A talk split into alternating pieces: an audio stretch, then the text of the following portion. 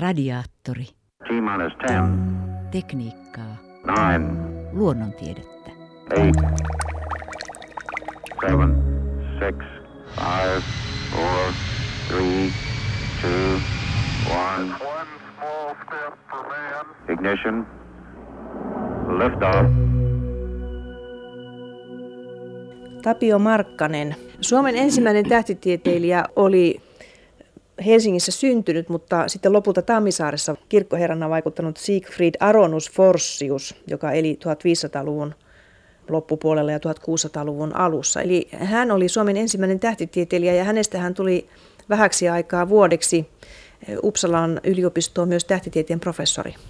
Kyllä, hän oli hyvin monipuolinen henkilö, liikkui paljon Euroopassa. Hän oli Saksassa ja Karle Herttuan sotaretkillä mukana. Sitten hän vaikutti Virossa, Tallinnassa ja Pärnussakin taisi olla. Hänestä tuli tosiaankin Uppsalan yliopiston tähtitieteen professori, mutta nuo ajat olivat tavattoman vaihtelevia ja dramaattisia. Lähinnä poliittisista syistä hän joutui sitten pois yliopistosta ja hän oli syytettynäkin oikeudessa hyvin värikäs ja vaiherikas elämä. Siinä nuo olivat niitä aikoja, jolloin Kustaa Vaasan pojat kävivät valtakamppailua keskenään ja siihen liittyy sitten myöskin se, että onko Ruotsi ja sen mukana Suomi protestanttinen vai katolinen jatkuvaa kädenvääntöä siitä käytiin. Ja siinä puolen valitseminen ei monestikaan ollut kovin kiitollinen tehtävä. Jos ajatellaan Uppsalan yliopiston tähtitieteen professuuria ja hän opetti siellä tähtitiedettä, niin mitä hän silloin opetti? No hän varmasti opetti niitä laskumenetelmiä, joilla, joilla almanakan tekijä laatii almanakan vuodeksi ja seuraaviksi vuosiksi. Siinä on tietysti tärkeää planeettojen, kuun, auringon, ennen muuta kuun ja auringon nousu- ja laskuaikojen antaminen, se on ollut käytännön elämän kannalta, kannalta tärkeää, milloin on ulkona valoisaa, milloin pimeää. Sitten toinen hyvin tärkeä asia olivat nämä liikkuvat pyhät. Pääsiäinen, sitä eteenpäin sitten helluntai ja helatorstai, tai ensin helatorstai ja sitten helluntai niiden ajankohdan ilmoittaminen oikeastaan jokaisen seurakunnan, seurakuntapapin piti osata. Se puhuttiin erikoisesta kirkollisesta laskennasta, joka oli oma oppiaineensa ja kurssinsa, jossa nämä laskumenetelmät opetettiin ja opiskeltiin. Aluksi Ruotsin valtakuntaan tuli painettuja almanakkoja Saksasta. Ne, ne soveltuivat tietysti, no pyhät oli paikoillaan, mutta nousu- ja laskuajat eivät tietenkään sopineet Ruotsin oloihin, mutta antoi nyt jonkunlaista osviittaa siitä, että kauanko valoissa aika mihinkin vuoden aikaan kestää. Ja Forsius ryhtyi sitten julkaisemaan almanakkoja, jotka oli laskettu Ruotsia varten, ja hän sai siihen kuninkaalta eri oikeuden ja luvan. Almanakkaan pantiin tuohon aikaan tavanmukaisesti myöskin ennustuksia, oli semmoista mm, ihmisen erilaisia arkitoimia, milloin kannattaa leikata hiuksensa, milloin kannattaa kylvää, milloin kannattaa tehdä kiinteistökauppoja, tämänkaltaisia ennustuksia ja sitten sitten tuota semmoista luonnolliseksi astrologiaksi sanottua ennustamista myöskin harjoitettiin. Neuvottiin, että se oli no, semmoisen yleisen havainnon perusteella, että talvella on kylmä, kesällä on yleensä lämpimämpää. Vähän siihen henkeen laadittiin jonkinlaisia sääennusteita, jotka välillä osuivat kohdalle ja välillä menivät niin pahasti pieleen, ettei paremmasta väliä. Tämmöistä ennustamista, pyrstötähdet, niitä piti tulkita tietysti, merkitsevätkö ne sotia ja tauteja ja minkälaisia asioita – Forsius oli näistä hyvin innostunut ja teki niitä suurella hartaudella. Häntä siitä vähän moitiskeltiinkin ja itse asiassa kiellettiin jossakin vaiheessa tekemästä näitä, mutta ei hän koskaan oikein malttanut luopua tästä puuhasta. Forsiuksesta puhuen täytyy muistaa, että hän oli erittäin asiantunteva mineralogi, malmivaroja, mineraalivarojen ja kivilajien tuntemuksesta hän kirjoitti laajan tutkimuksen, joka sitten kauan hänen jälkeensä vasta julkaistiin kun Ruotsissa heräsi suuri kiinnostus kaivostoimintaa ja malmien hyväksikäyttöä kohtaan sitten 1600-luvun lopulla. Forsius oli jo aikoja kuollut silloin, mutta se käsikirjoitus oli olemassa ja, ja se kelpasi sitten hyvin kirjamarkkinoille. Keskusteltiinko tuohon aikaan oppituolin pitäjät siis yliopistossa Uppsalassa niin tämmöisistä asioista kuin aurinkokeskeisyydestä tai maakeskeisyydestä, joka oli siis Kopernikus oli silloin jo esittänyt nuo omat ajatuksensa aurinkokeskisyydestä? Kyllä, niistä käytiin välillä hyvinkin kiivasta keskustelua ja itse asiassa aika tavalla jälkijättöisesti. Siinä oli suuremmat asiat kysymyksessä. Ruotsiin oli tämmöisenä uskonnollis-filosofisena suuntauksena levinnyt niin kutsuttu karteesiolaisuus, joka sitten monessa suhteessa kävi perinteistä luterilaista uskonnäkemystä vastaan.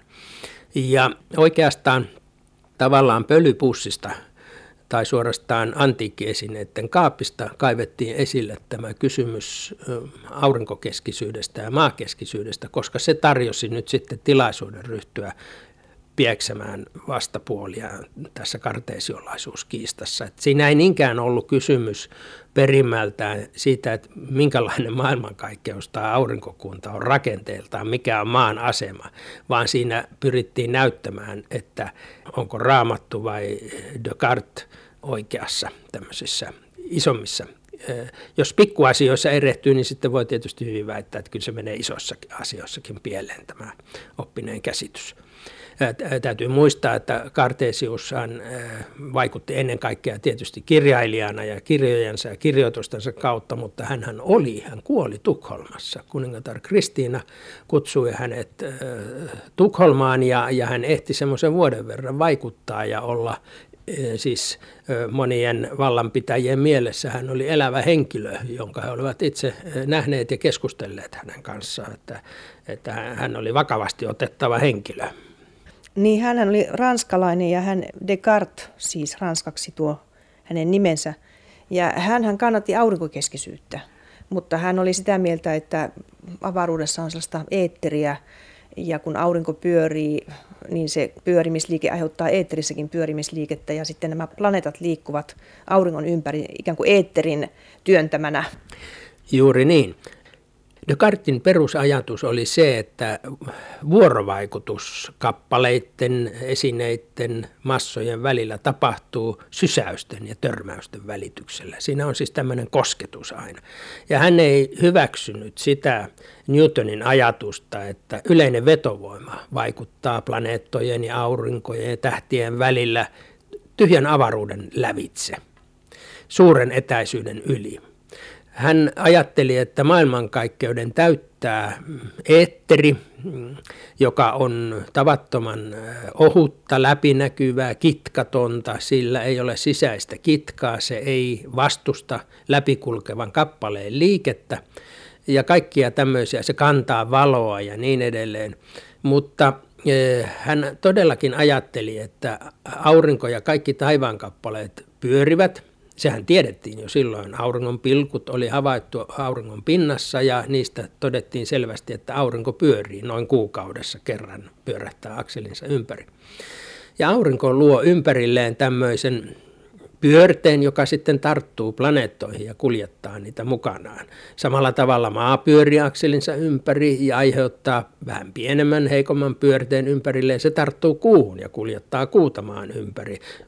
Jupiterin ja Saturnuksen ympäriltä tunnettiin monta kuuta ja Jupiterin tiedettiin pyörivän ja varmaan Saturnuskin pyörii ja ne pyörteet sitten puolestaan kuljettavat näiden planeettojen kuita. Että se on tämmöinen yleinen, äh, yleinen ilmiö maailmankaikkeudessa ja kaiken kiertoliikkeen selitys. Newton oli täysin toista mieltä ja itsehän asiassa hänen uraurtavan teoksensa Principian toinen kirja on kirjoitettu kokonaan Descartin pyöreteorian kumoamiseksi. Siinä Newton tutkii tässä Principian toisessa kirjassa nestemäisessä väliaineessa liikkuvan kappaleen liikettä. Ja todellakin hän sananmukaisesti ampuu upoksiin tämän Descartin Se oli Descartesin pyöreteorian loppu. Ei sitä kukaan voinut enää sen jälkeen ottaa vakavasti.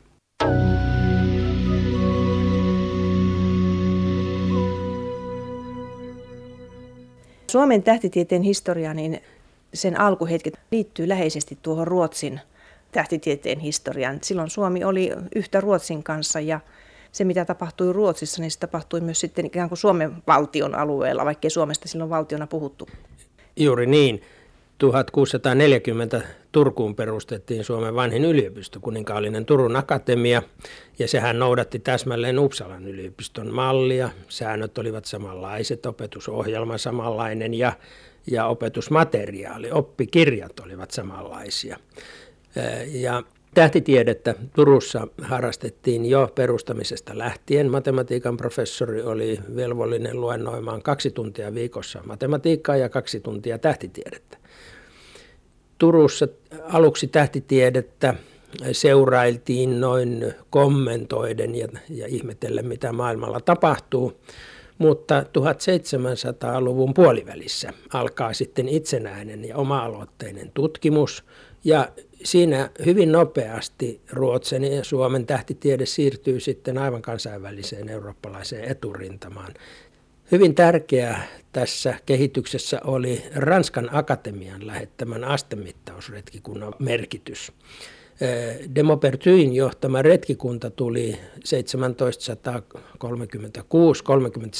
Tornionlaakson ja teki siellä laajat mittaukset, astemittaukset, joilla selvitettiin, onko maapallo navoiltaan litistynyt. Tämä oli semmoinen tieteellinen avoin kysymys, joka voitiin mittauksilla selvittää ja se liittyy voimakkaasti Newtonin tai kilpailevan Descartin teorian ratkaisemiseen, kumpi niistä on oikea.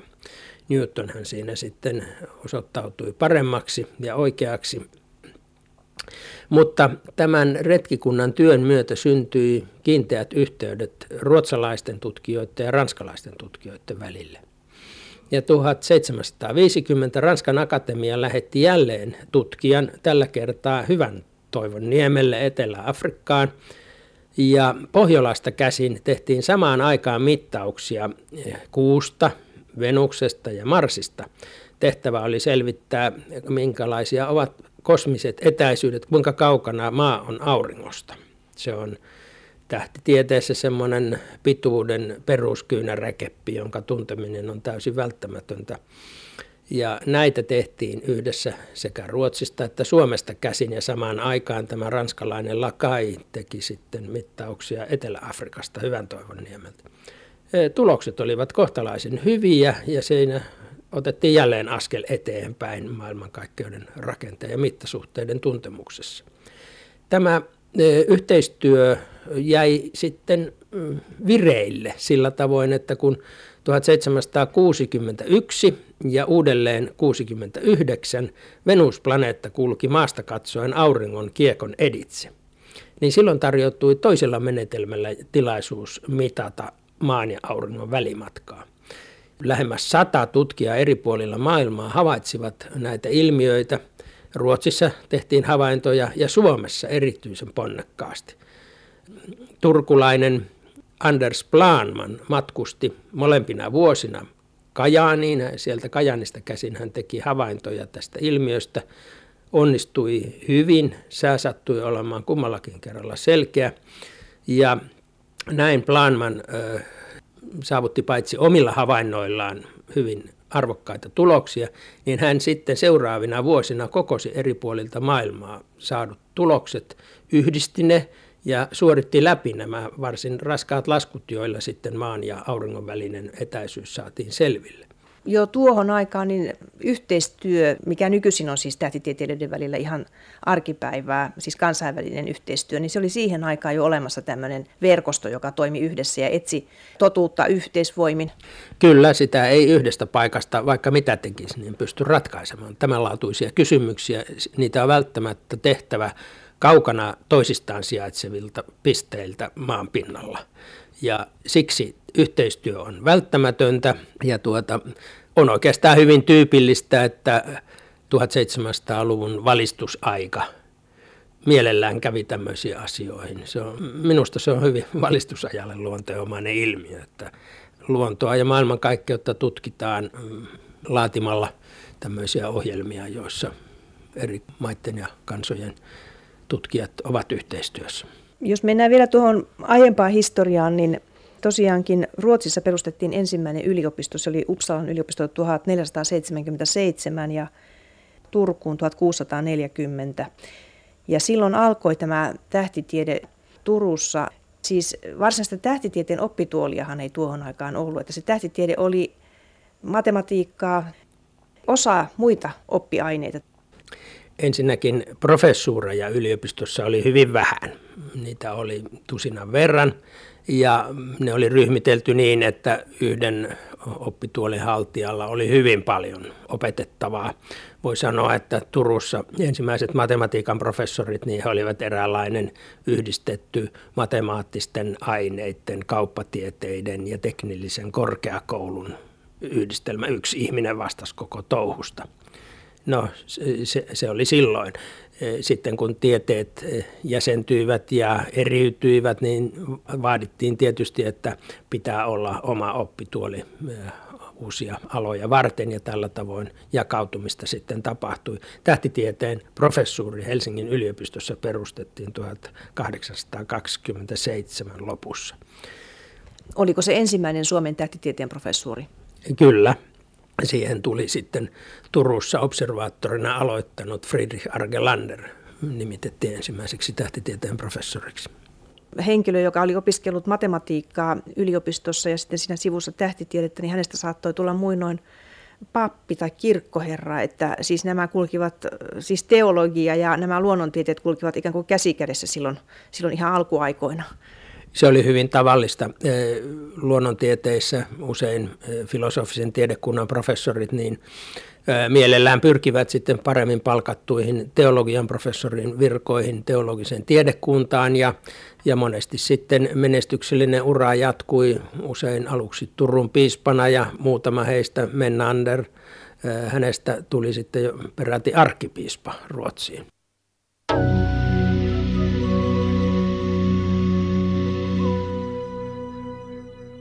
1753 observatorio perustettiin Tukholmaan. Minkälainen observatorio tuo oli? Se rakennettiin Tukholman laidalle. Siellä on semmoinen Brunkeberg, se oli silloin nimeltään tämä kukkula.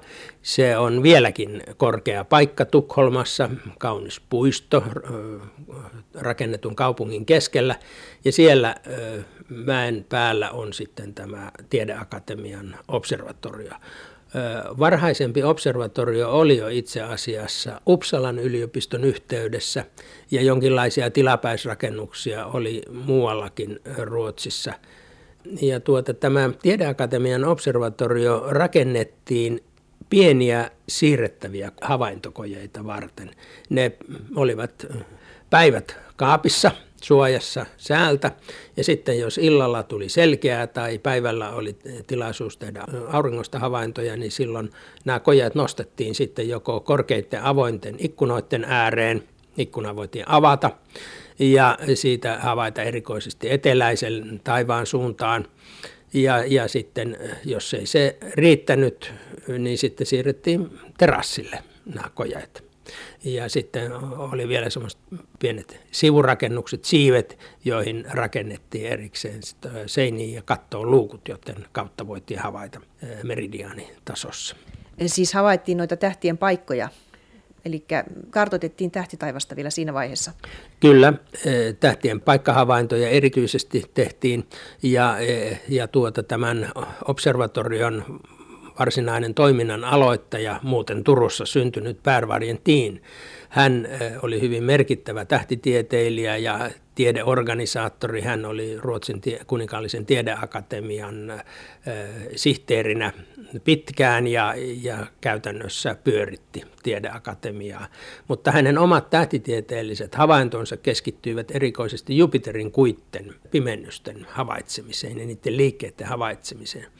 Ja paitsi, että tällä oli sitten myöhemmin taivaanmekaniikan tutkimuksessa hyvin keskeinen merkitys näillä havainnoilla, niin niillä oli myös käytännön tavoite.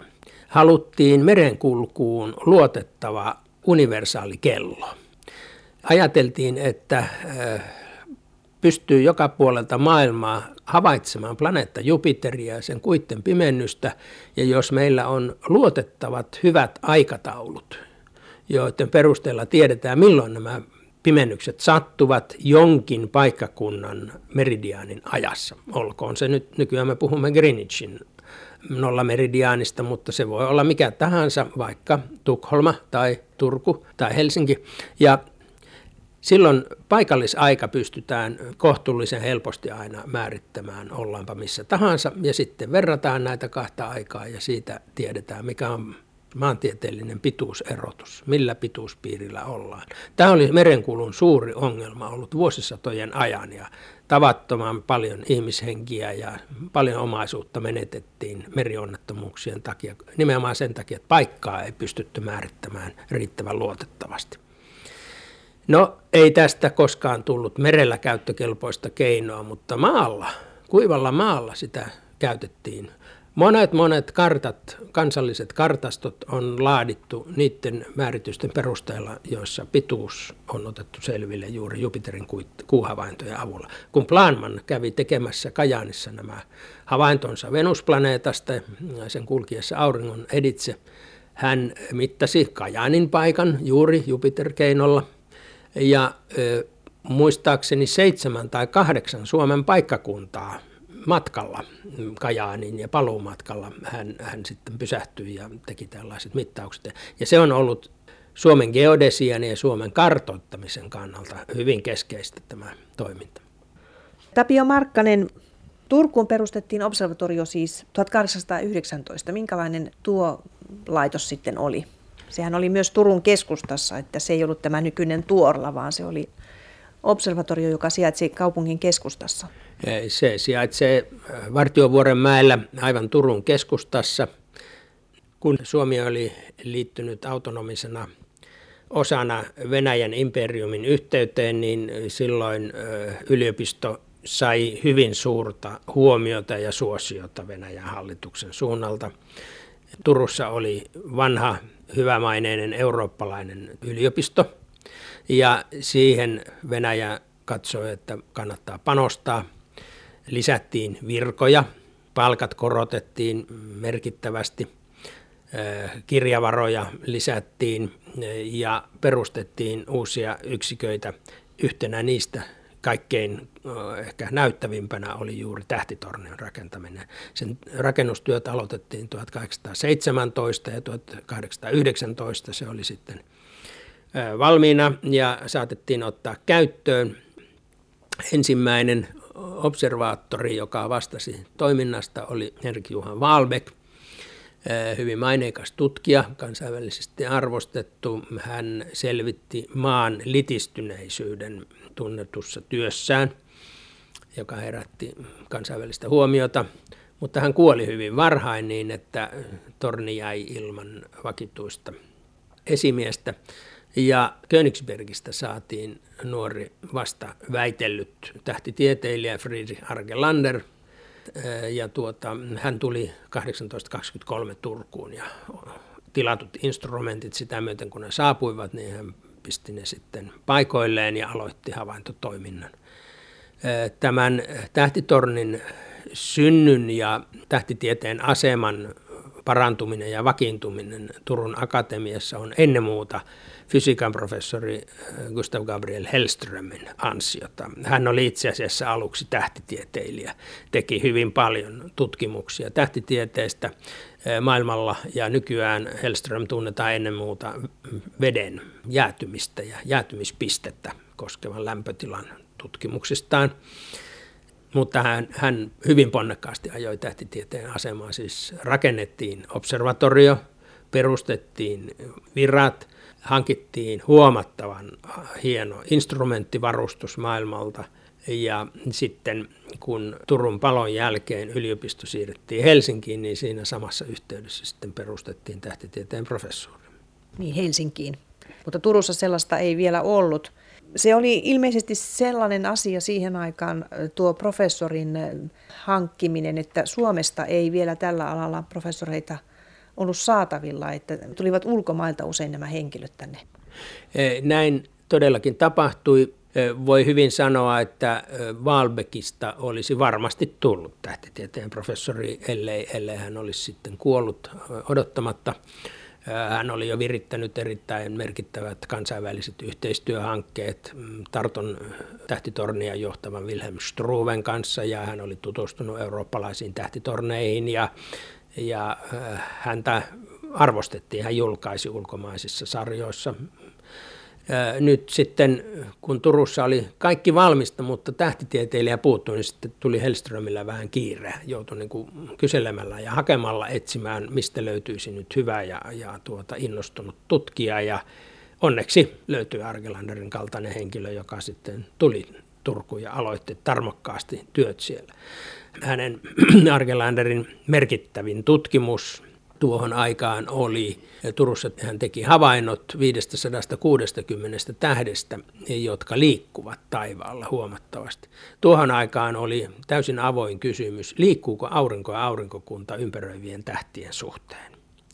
Ja tähän Argelander tarttui ja näillä havainnoilla, jotka hän teki, niin hän pystyi löytämään 360 tähteä, jotka runsaan sadan vuoden aikana ovat merkittävästi liikkuneet – hän vertasi parhaisiin vanhoihin havaintoihin. Ne olivat lähinnä James Bradlin Greenwichin observatoriossa tekemiä havaintoja, jotka olivat riittävän tarkkoja. Ja suurella huolella Argelander pystyi sitten nämä tähtien näennäiset liikkeet taivaalla selvittämään. Ja sitten aikanaan Helsingissä hän tämän materiaalin perusteella teki hyvin perusteellisen tutkimuksen, jossa hän osoitti, että aurinko todellakin liikkuu ympäröivien tähtien suhteen. Sitä pistettä, jota kohti näennäisesti olemme menossa, sanotaan apeksiksi, ja se sijaitsee eh, Herkuleen tähtikuviossa, ei kovinkaan kaukana kirkkaasta Vega, Lyran Vega-tähdestä. Ja Argelander onnistui tässä työssä niin hyvin, että useat myöhemmät tutkimukset ovat oikeastaan vain vahvistaneet sen, että kyllä se apeksi juuri siellä kohdassa taivasta on. Tämä tutkimus herätti hyvin suurta huomiota. Se julkaistiin Pietarin tiedeakatemian annaaleissa 1837 ja sitä pidettiin niin merkittävänä, että Argelander tästä tutkimuksesta sai ruttinas Demidofin suuren palkinnon. Aikanaan kun Alfred Nobel mietti, mitä hän jättiläisomaisuudellaan tekisi, ja ajatteli, että sillä voisi tiedettä ja kulttuuria edistää, niin tämä Demidovin, Demidovin palkinto oli hänellä esikuvana. Siis mm, Nobelin palkinnon idea perustuu paljolti Demidovin palkintoon. Siis Argelander tosiaan teki aivan valtavan määrän havaintoja tekikö hän itse ne havainnot vai oliko hänellä työvoimaa siinä, esimerkiksi nuoria opiskelijoita? Laitoksessa oli amanuenssi, joka auttoi, auttoi esimiesten laitostehtävissä. Argelander oli itse ahkera havainnoitsija. Ne kaikki havaintopäiväkirjat ovat säilyneet ja niistä käy ilmi, että hän teki havaintoja aina kun taivas oli selkeä. Ja, ja tuota, eihän niitä nyt Suomen, Suomen kaltaisessa ilmastossa tietenkään paljon ole, mutta, mutta kyllä se sitkeyttä ja ahkeruutta vaatii. Hyvin tyypillinen suhtautumistapa käy ilmi oikeastaan hänen havaintopäiväkirjoistaan 4. päivä syyskuuta 1827 kello 9 jälkeen puolen päivän, eli siis kello 21. Hänen päiväkirjassaan on merkintä, että nämä havainnot keskeytti hirvittävä tulipalo, joka pani tuhkaksi melkein koko Turun kaupungin. Neljä päivää myöhemmin voimme kuvitella, että savu on hälventynyt ja, ja tuhka laskeutunut ja eikä enää kipinöitä lentele. Sitten hän päiväkirja jatkuu, niin kuin ei mitään olisi tapahtunut, että kauneimmat revontulet, mitä olen koskaan nähnyt. Kyllä kuvaa niin kuin tosi innostuneen havaitsijan suhtautumista maailmaan.